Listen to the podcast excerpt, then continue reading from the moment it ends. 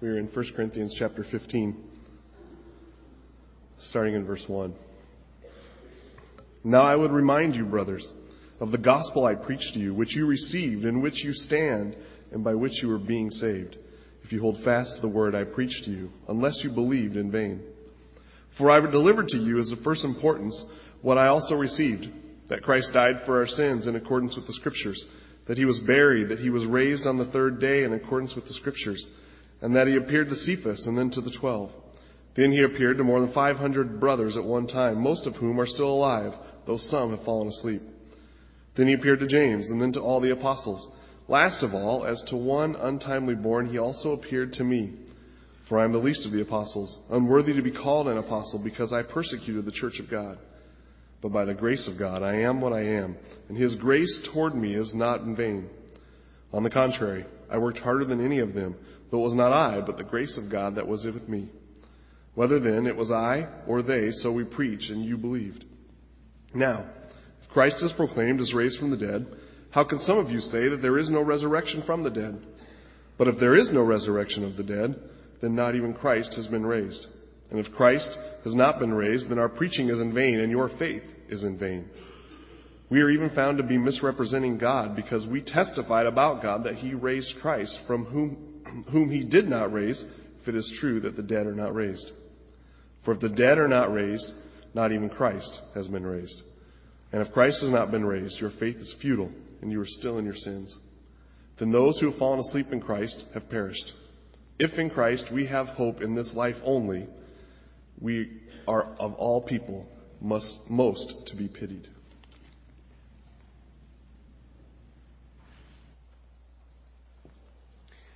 This morning we're jumping ahead a bit in the Gospels in the series that we're in. We'll come back to that series as we chronologically are walking through the life of Christ and praying that God might magnify Him such in our lives that we would see Him more clearly. But this morning, because it's Easter, I want to direct your thoughts to 1 Corinthians chapter 15. And I hope that when you read something like we just read, that you think, this is important to know. One of the things that I hear often as a pastor from people is I, I can't understand it all. There's so much.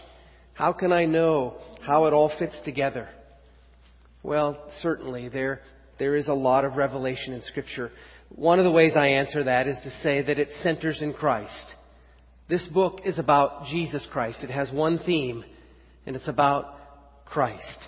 But here in this text this morning, we get even some more um, emphasis on a passage when it says to us this, I have delivered to you, Paul's writing, I delivered to you as of first importance what I received. And then he goes on to say what is of first importance. Let me read it to you again. That Christ died for our sins according to the scriptures. That he was buried that he was raised on the third day in accordance with the scriptures, and that he appeared to Cephas and then to the twelve. Then he appeared to more than 500 brothers at one time, most of whom are still alive, though some have fallen asleep. Then he appeared to James, and then to all the apostles. Last of all, as to one untimely born, unborn, he appeared to me. For I am the least of the apostles, unworthy to be called an apostle because I persecuted the church of God. But by the grace of God, I am what I am, and His grace toward me was not in vain. Paul says, I'm telling you what is of first importance. When you see wording like that in Scripture, you need to listen. You need to look at it long and dwell upon it often. He's speaking of the resurrection of Christ.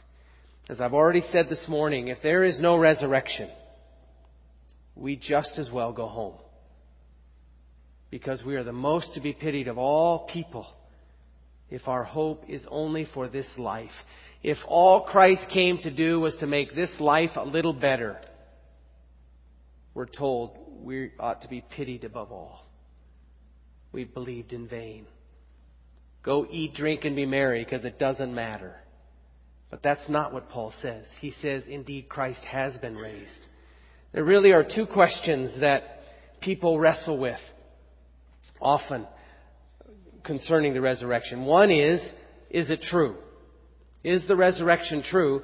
And the second question of that is, does it matter or how does it matter? Why does it make any difference? What I want to do this morning is I want to look at both of those questions quickly with you this morning. And I hope that, that after we've done that, that we will have taken away reasons for you to have dismissed this thing of first importance, if in fact you have. If you've dismissed it, first of all, maybe because you just can't believe it's true, I hope we can help. And secondly, if you've dismissed it because even though you may believe it's true, you just don't see any relevance in your life. Hopefully both of those things will be helped this morning. I just want to give you six reasons quickly why I believe that it is true.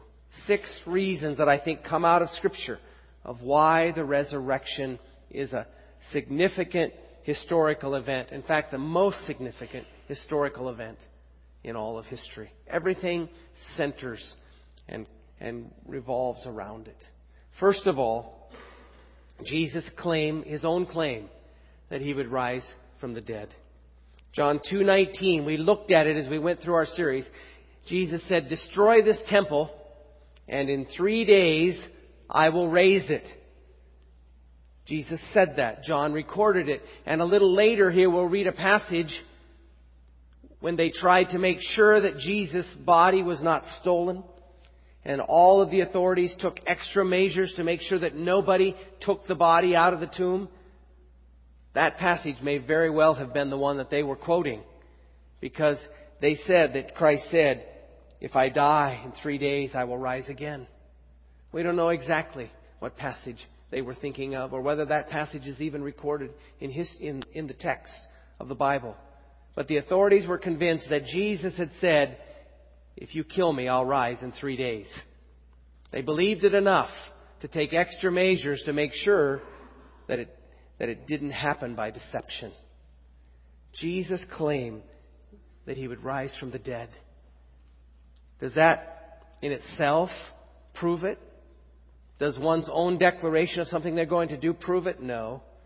But one of the amazing things about Christ in all of history now, certainly there are people who dismiss him. There are people who scoff at him. There are people who mock him. But there also is a great host of people who, though they will not say he is Savior, they will say he was a great teacher, a great moral teacher. And what he taught was coherent and it has application to life. There are many in those ranks who would declare that. But I say to you this morning, that can't be true if he lied about this? How can he be a great moral teacher if the one who said, in three days I will rise again, didn't? What does that have to do with integrity? C.S. Lewis probably said it as well as any. You, you have three options with Christ. We've said this before, but you either can de- decide he's a liar, that when he said, if you kill me in three days I'll rise, that he was just flat out lying, deceiving the people. Maybe he set up the whole hoax for his disciples to steal the body. I mean, that's what you have to believe. Or secondly, that he was a lunatic. That in fact he did believe it, he just was out of his mind. He just was deluded. Or thirdly, it's true, and he's Lord. That he did die, and in three days rose from the dead. Jesus declared, I will rise if you kill me. Secondly, another reason that I think the resurrection is true is the empty tomb and the inability to produce a body. The authorities could not produce his body, and oh, you know, they would have attempted to do that if it were anywhere to be found. Because they knew, and the scripture says they knew, that Jesus had predicted that he would rise in three days, and they knew if there's an empty tomb, they better find a body or they're in big trouble. Look at the text if you want to in Matthew chapter 27. Here we read about Jesus' burial. And it says in verse 62, next day, that is, after the day of preparation, the chief priests and the Pharisees gathered before Pilate in verse 62 and said, Sir, we remember how the impostor said while he was still alive, after three days I will rise. Therefore order the tomb to be made secure until the third day, lest his disciples go and steal away and tell the people he has risen from the dead. And the last fraud will be worse than the first. Pilate said to them, You have a guard of soldiers. Go make it as secure as you can. So they went and made the tomb secure by sealing the stone and setting a guard. The authorities were afraid, as I said, that the disciples would steal the body.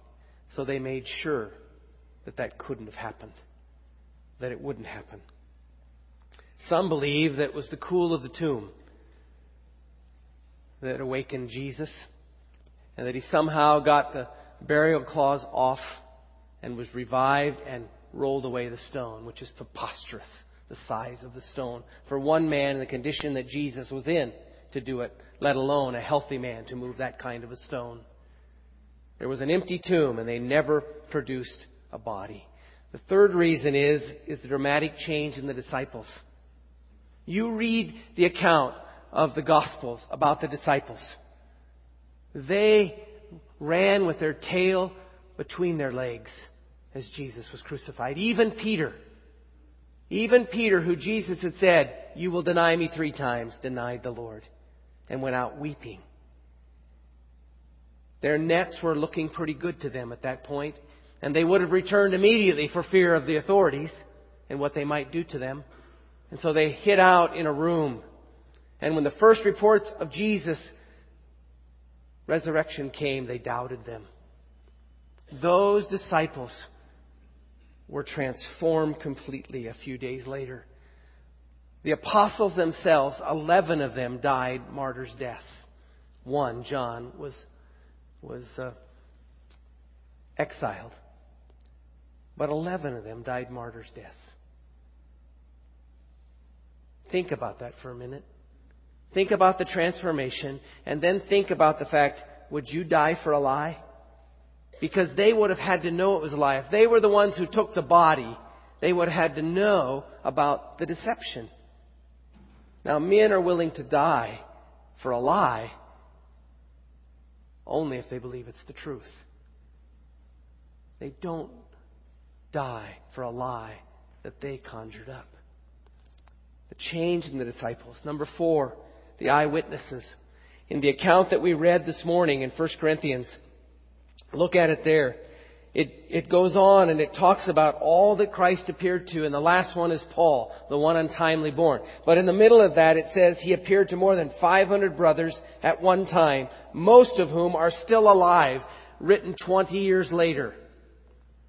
20 years later, as Paul pins these words to the Corinthians, there were still most of those 500 alive who could be interviewed and could be asked, Did you see the risen Christ? And would still declare yes because of the transforming effect it had upon their lives. 500 witnesses to the resurrection.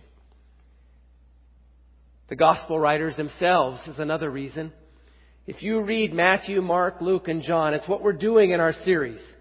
We're just immersing ourselves in Matthew, Mark, Luke, and John, looking at the chronological life of Christ.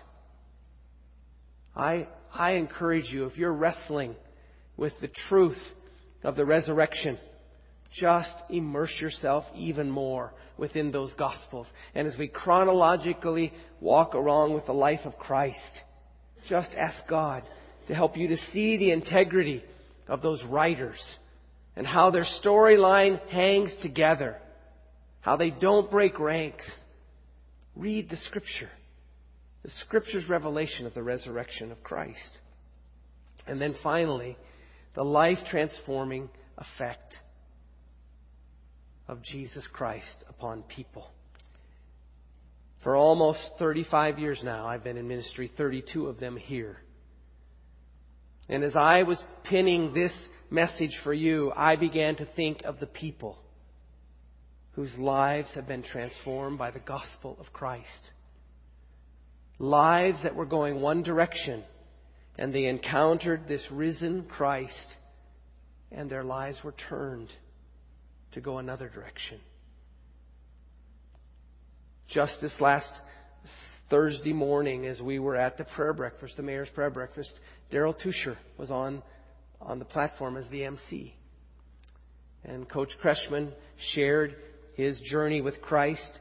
But one of the things he said as he began, he said, I, I don't ever remember a time in my life when I didn't know about Christ and really wasn't sure exactly when he'd passed from death to life in Christ.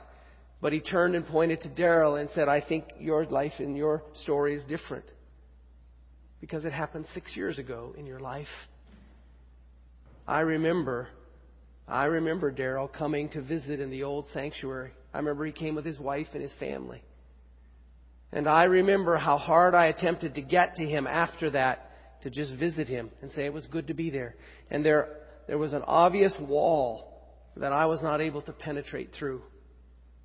And so some years later, he comes again. And in that period, some six years ago, Daryl would say that once I was blind and now I see. He began to see the magnificence of Christ and it transformed his life. And he is just one of countless many. You have the same story, maybe a little different verse. But Jesus Christ has radically changed the direction of your life. Perfection, no. None of us get there till glory. But a change. And there are countless, thousands upon thousands of people who have encountered a living Christ and their lives have been transformed. Testimony to the resurrection of Christ. So, did it happen? I believe it did. I believe there's lots of proofs. Josh McDowell has written volumes on this very thing. Josh McDowell, who in, in my era of growing up was, was a, a peer, maybe a little older than I am, but Josh McDowell set out to refute the resurrection of Christ. He was smart enough to know that if he could refute it and it didn't happen, then Christianity could be debunked. And that's true. If you can prove there's no resurrection, we are the most to be pitied. Paul would agree. But as he set out to refute the resurrection, his life was dramatically changed by that resurrection. He came to realize there is more evidence in history for the resurrection of Christ than any other event in history. Christ is risen from the dead. He is a living Christ, and the resurrection was the confirmation of the Father upon the Son that you have done everything that is needed. Jesus declared it's finished. And right now sits at the right hand of the Father, the scripture says, interceding for all who have come to see the glory of that resurrection, the significance of that resurrection, have placed their hope in it. So we turn to the second question. Why does it matter? I've already begun to answer it. Individual lives answer that question, but let me, let me go a bit farther. I think the best way to answer that is to, to answer the question that Jesus answered himself. When Jesus was asked, why did he come? Why did you come? This was his response. This is what he said.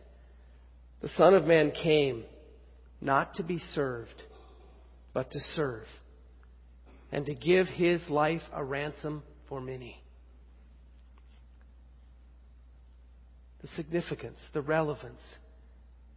As you're wrestling with that, I'm sure even people who are wrestling have heard Jesus died for them. He died for the sins of all who will look to Him and believe in Him and rest in Him. And they won't have to have those sins held against them. So the part of that verse where it says to give His life for a ransom for many is the biblical story. Even if you don't see any relevance in it, you probably know that story. The problem is, I think we skip over the first part of his answer to get to the second. And we never really let the first part of that answer sink into our lives. Let me attempt to help it to sink into your life this morning. I want your eyes to focus or your minds to focus at least on these words. The Son of Man came, it says in Mark 10:45. The Son of Man came not to be served, but to serve. Not to be served, but to serve. Think about that a minute. The Son of Man came to serve, not to be served. There is ingrained with us that eternal life comes to one who has served him well. Now we'll say it in lots of different ways. But Jesus said, I didn't come to be served. What's he mean by that? I think one thing he means is God is not a needy God. God doesn't need anything. The definition of God is He's all sufficient. We don't somehow serve Him to add something to Him. Who has given to God that He should be repaid, the scripture says in another place. But that's the way our natural mind sometimes sees the relevance of it all that we're called to serve Him. And the result is eternal life. Let me stop you again to look at the text. The text says Jesus came to serve, not to be served. When you start to see this, it really begins to show, I think, the relevance of his coming. You see, God's not the one in need. We are. We're the one who needs to be served. Because if we're not, we have no hope. There's a text in your bulletin. It's been there for weeks upon months, probably years. Turn, turn in your bulletins. Do you have them there? The very end the very end of the order of worship there. Look at it. Look at that text. It's not there by accident. It's there by design. The danger of having it there week after week is we don't see it. I hope you see it. I hope you see it every time you open your bulletin because that is, that is the gospel. In a, in a, in a sentence if you understand the resurrection in that context. Listen to what it says. Since ancient times, no one has heard, no eye has perceived, no eye has seen any God besides you. In other words, what Isaiah is saying, there is no God like our God. The God of Christianity is absolutely unique among all the gods of the world. And I say small g gods. Of all the gods, of all the nations, of all the peoples, of all the world, there is no God like the Christian God. There is no God like the God who's revealed in Scripture. And then he goes on to say why. Because this God acts. And, and for a long time we had that banner on that wall and in parentheses were the words what? Say it. He works. He works. God acts, He works on behalf of those who wait for Him. That's the God of Scripture. That's the relevance of the resurrection. It is God coming to act on our behalf, to work for us in ways that we could not work for ourselves. If He didn't come, and act and work in the way he acted and worked,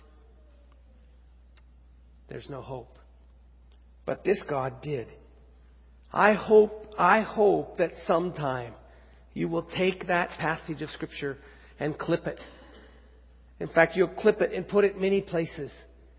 And it will burn into your soul what it says there. Because that describes the relevance of the resurrection. In a nutshell. That God came to act and to work on behalf of a people. And who are those people? Those people who realize how desperately they needed that God to come and act and work. How desperately they needed that God to serve them in some very basic needs that they have in their life. Needs, except that God do it. There is no way those needs would ever get met. I say there are three. There are three needs in your life that God came to serve. The first need that He came to serve is your sin problem. If God had not come, if Christ had not been raised, the scripture plainly says that we're still in our sins. The Christian gospel teaches that it is the death, burial, and resurrection of Christ that causes you to not have to any longer be under the penalty of your sin. And that is the only way this Bible tells us it can happen. We know that because he goes on to say if he's not raised, you're still in your sin. Look at it in verse 17. If Christ has not been raised, your faith is futile. And you are still in your sins. But the declaration is Christ has been raised. God has worked on our behalf in such a way that we do not have to be in our sin any longer. He came to serve us in that regard, in the deepest and most profound need of anyone's life. There is no more important need that needs to be met in your life than to know your sin will not be held against you. If you know that, it is the most precious thing you can know in all of the world. And it rests in the resurrection of Christ. The resurrection, as I've already said, the declaration by God the Father that God the Son did everything that was needed and necessary. That His righteousness could be upheld and our sin could be forgiven. The only way, the only way that could happen was that a just price be paid, that one come to serve and serve in regards to paying the just price that we all deserve to pay because of our sin. That's why we say that Christ, when he, when he was on the cross, that he experienced an infinite suffering. Because that's what would have been extracted from all and will be extracted from all who do not wait for this God to work on their behalf in this way. Christ took an infinite suffering upon himself for us. He served us in that way. He didn't come to be served, but he came to serve and give his life a ransom for many. The second thing the scripture says that we needed and only He could provide and only He could serve us with was in a way to overcome death. The sting of death has been removed. The scripture declares to us in verse 26, look at what it says. The last enemy to be destroyed is death. For God has put all things into subjection under his feet, including death. Our sin, he served us by paying an infinite price. He defeated death. It no longer has to hold us. It's why I could say this morning, as Matthew sang at that funeral, as he sang to the people who gathered to remember Miranda, to live is Christ, but to die is gain. If there's anything I hope hangs over the doorpost of this body is that we believe that and we live out that belief in our lives. We are not just living for hope in this life. If so, we are the most to be pitied. What Jesus Christ did was not to give us a better life now, period. It was to defeat death and sin To live is Christ for the Christian. And to die is gain, as I said, whether 20 or 80. It is gain because of the resurrection. And then finally, and I close with this this morning, the third need that we have is to live for His glory. The reason Christ had to come and serve rather than be served is because we had an inherent need to live for the glory of God. You understand that, don't you? The reason and the definition of sin is that we were told whether we eat or drink or whatever we do to live for the glory of God. But what does it say in Romans? All have sinned and fallen short of what? The glory of God. All of us have fallen short of living, whether we eat or drink or any other way in our lives, for His glory. Sin is about defaming the glory of God. And we have a need now. We have a need because our sin has been forgiven, because death has been overcome, to live for His glory again. Unbelievers don't live for the glory of God. You can't. Unbelievers cannot live for the glory of God. It's not in their mindset. But for a believer, when we come to life and we see what He's done and how He served us and providing for our sin and overcoming death and the fear of death, we begin to want to live for His glory. That's what rises up in our soul. But again, we need Him. We need Him to serve us in regard to give us the grace, to give us the help to live for the glory of God. Scripture says He will meet all of our needs. What does it mean that God will meet all of our needs? I think it's those three needs our sin problem, our death problem, and our living for His glory problem. The Son of Man came to serve, not to be served. And the question I end with this morning is Do you believe that? Do you believe that for yourself? Do you see and believe that He came to serve you in that way?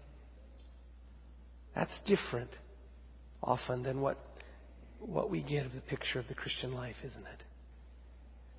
We see it as his, us serving Him. But the scripture says He didn't come to be served, but to serve. And when you start to see that, you start to live for His glory.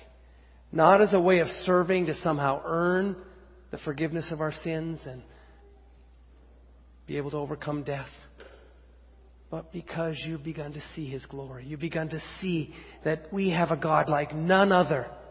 There is no God like our God. No God who comes to serve like our God comes. I hope you know that reality this morning. We're going to sing this morning at the close as we began at the beginning. Rebecca taught us a new song, a new hymn written by the Gettys. We want to close with it this morning. Let's stand together.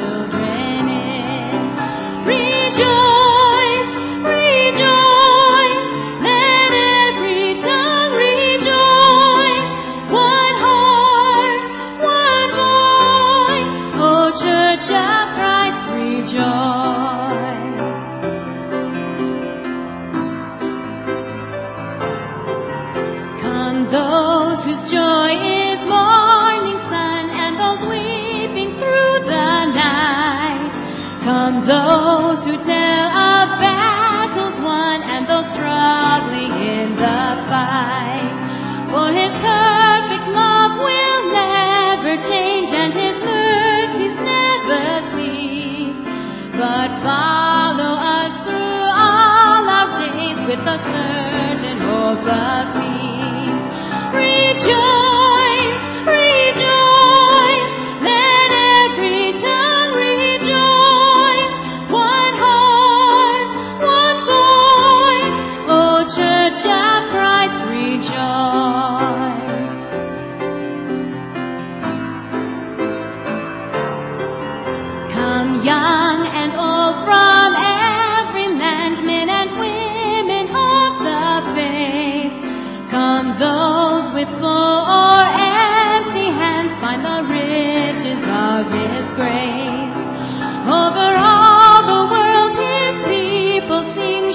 shore we hear them call. The truth